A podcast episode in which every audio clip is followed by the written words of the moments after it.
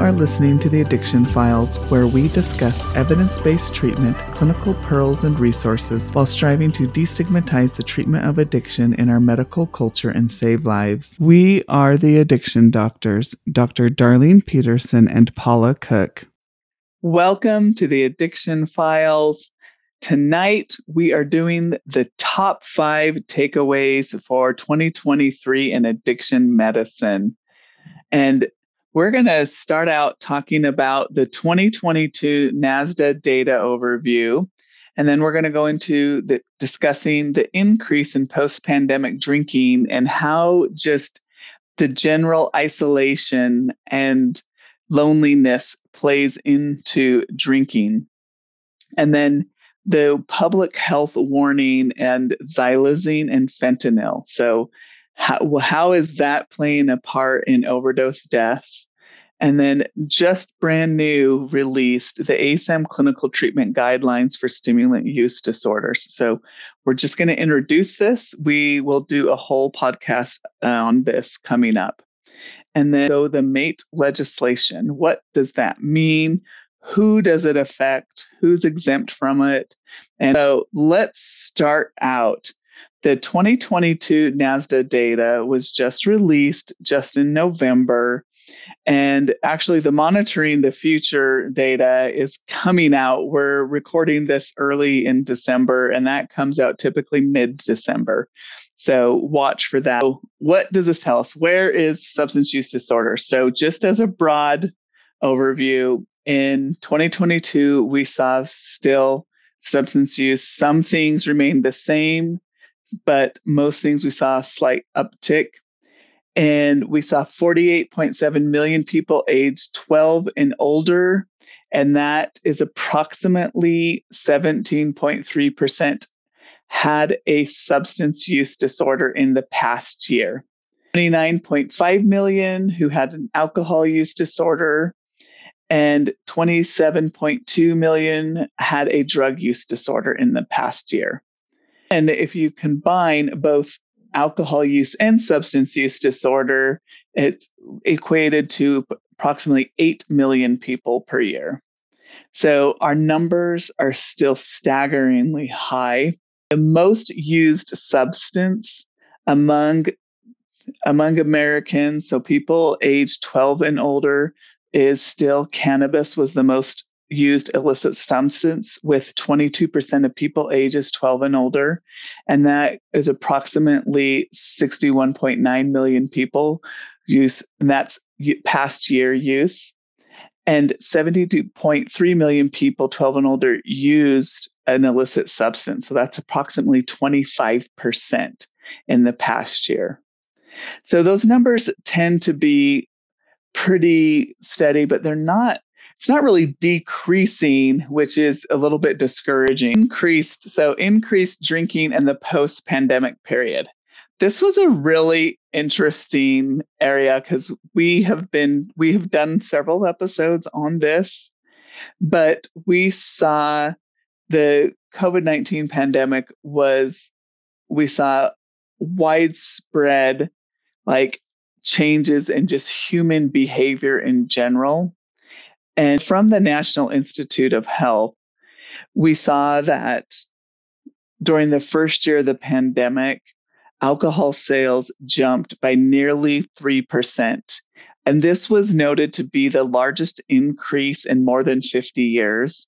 And then multiple small studies also showed that 25% of people reported drinking more than usual. And we certainly would agree with that. That's what we've seen and have continued to see in the three years post pandemic.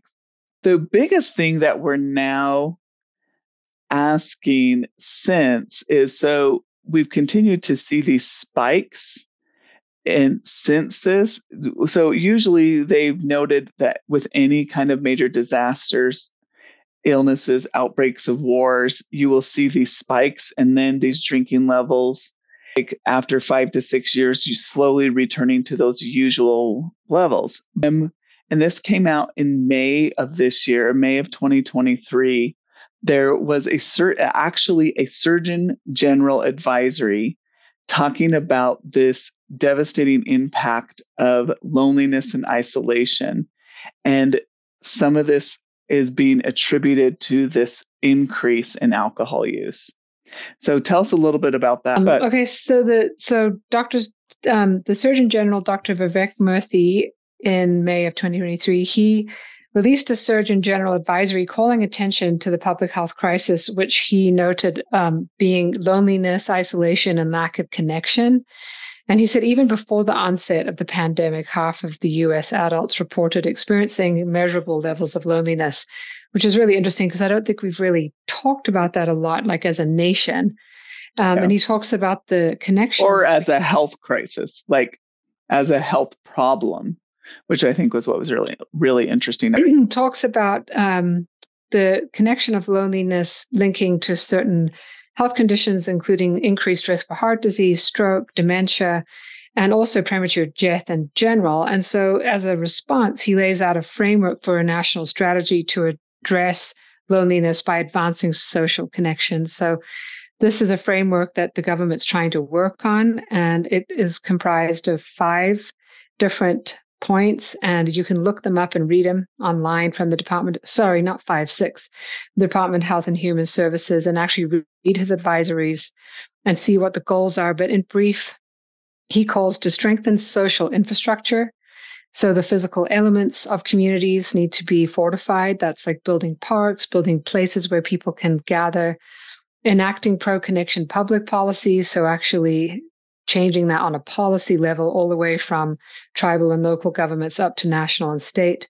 That would include things like um, increasing accessible public transport, increasing paid family leave, et cetera, which I think would be a great um, direction for our country since we lack, we, we lag behind other, like especially Scandinavian countries who are very progressive in terms of family leave. Um, Number three is mobilizing the health sector. So we need to realize as a health community, like you were just saying, Darlene, that we're not recognizing this as a major risk factor. Although those of us in clinical medicine, of course, are seeing it. Like we're we see it all the time and we recognize that lonely people are much more at risk. He's calling for a reformation of digital environments and asking that we mm-hmm. critically mm-hmm. evaluate the relationship that we have with technology and all of us know that the phone, the phone has like completely disrupted relationships as we know them and social interactions. Like we just need to go to into any restaurant or go into any public place and just watch everyone on their phone to realize that we've had a breakdown of communication and connection. And then he asks for a deepening of knowledge um, around this and then also cultivating a culture of connection. So this is kind of a little bit removed from what you're talking about with alcohol and the pandemic, but it does really connect because a lot of people are saying that they've been drinking more in the setting of loneliness that was just started pre pandemic and then much um, exacerbated by the pandemic. So the ASAM stimulant use disorder guidelines was just released November 7th of 2023. And this is something that is widely prevalent stimulant use disorders. And so having this guideline is to provide evidence based strategies, clinical informed standards of care. And this is for prevention and treatment of substance use disorders. And this also includes information on stimulant intoxication and stimulant withdrawal. So, quite comprehensive and if you have not heard about it, I encourage you to look that up and review that. And we will also do a more in depth review coming up. And then moving forward, so xylazine, this is just released was a public warning on the widespread threat of fentanyl mixed with xylazine. We did a full episode on xylazine and the ins and outs with that the challenge that we have, and I'm just going to start with this, and then Paula, I'm going to have you uh, talk more about this. But what is most of us in our offices and our point of care testing, we have two substances that most people really can't test for in our point of care testing. And that's one big challenge that we have. And then we have something as a very powerful sedative that's being mixed with an incredibly powerful opiate. And this is this is very risky and as far as overdose deaths. So give us some more information. What are we looking at? What is the statistics like? How often are they seeing this? And this is information that's coming from the DEA. So this is where they are seizing this and finding this in substances. Well, according to the CDC and their release in June of 2023 in their morbidity and mortality weekly report, they report on January 2019 to June 2022 data they looked at 21 jurisdictions and they note that xylazine was detected in um, overdose deaths and it increased from two, excuse me, increased 276% from January of 2019 to June of 2022. So that's a huge increase. So back yeah. in January of 2019, it was about 2.9% involved in um, deaths then by June 2022 involved in 10.9%. So it was detected, yeah, much bigger jump. This was mostly jurisdictions in the northeast part of the country. And of course, we know now that xylazine is being detected all over the country. So this led to a um, release by the DEA. They put out a um, a public health alert saying that xylazine is making it the deadliest drug threat our country has ever faced, which is quite a statement, really.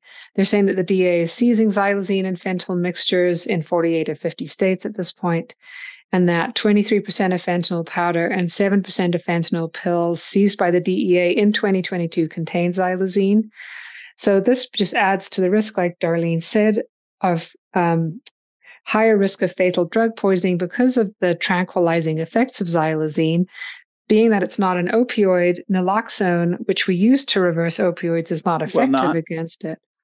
Right. And then it also has this horrible effect um, of wounds. So people who do inject xylazine are much more susceptible to develop um, severe mo- wounds that are often necrotizing, not healing, and can cause some significant downstream effects. So they're recommending that we all educate ourselves as healthcare workers about the risks to patients exposed to xylazine and illicit drugs, and that we provide xylazine test strips to those of our patients who do inject drugs so that they actually are informed about their drug supply. Last is the MATE Act and training requirement and resources. So what what is that? All of us we talked extensively about this last year the removal of the DEA waiver, and then the requirement that came out that now all providers, so anyone who has a DEA registration to prescribe Schedule 2 through 5 medications, now is required to complete training on addiction, what the MATE Act essentially comes down to what is the nuts and bolts of this? So when did this come into effect? So it it was signed into effect as part of the consolidated Appro- appropriations act of 2023 and that came into effect on december 29th 2022 and what does that mean though? So as passage of this this means you have to complete at least eight hours of training this can be cumulative. It does not have to be in one single session. So, this can be over several different courses on either opiate or other substance use disorders that has been pre- approved by certain specified organizations. And that has to be very clear. There are only certain ones that will qualify for that eight hours of training this is a key for most for many people that are listening to this. If you hold a current board certification in addiction medicine or addiction psychiatry from one of the american board specialties or the american board of addiction medicine then you are exempt from this training requirement. And then the third exemption is if you've graduated within five years in good standing from a medical or advanced practice nursing or physician assistant school within the United States that included successful completion of an opiate or other substance use disorder curriculum. So your school has to have submitted that they have provided addiction treatment as part of your curriculum. Training must include the treatment and management of patients with opiate and other substance use disorders and appropriate clinical use of all drugs approved by the FDA for the treatment use disorder. I really like that that that's actually specified. And this all comes directly from SAMHSA's website. So you can go d- directly to there if you have additional questions. There's a couple of other things that are a little more into the details, if you held previously a waiver so and have met the training requirements to prescribe buprenorphine, then you can attest that you've already met the training requirements.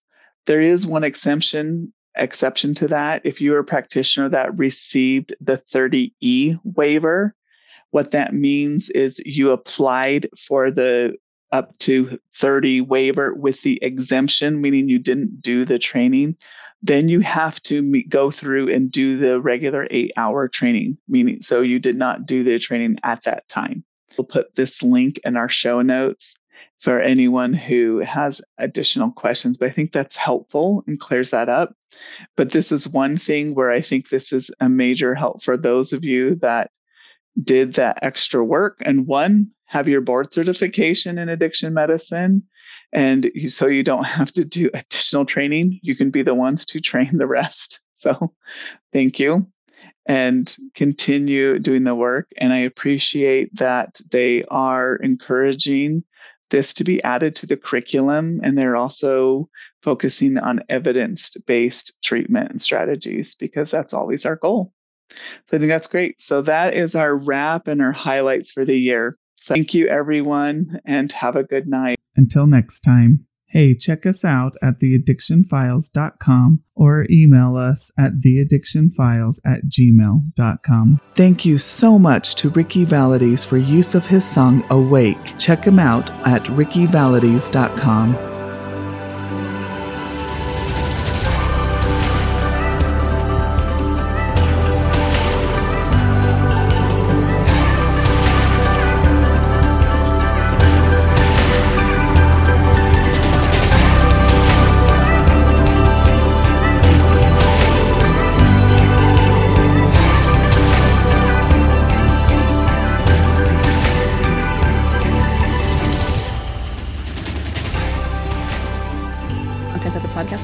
entertainment and education purposes only. Hosts and guests are not responsible for any harm caused by information obtained from this source. As each person is unique, you're advised to seek the advice of your own healthcare professional to treat any medical conditions you may be having. Opinions expressed on the show are those of the Addiction Files and not of our respective employers.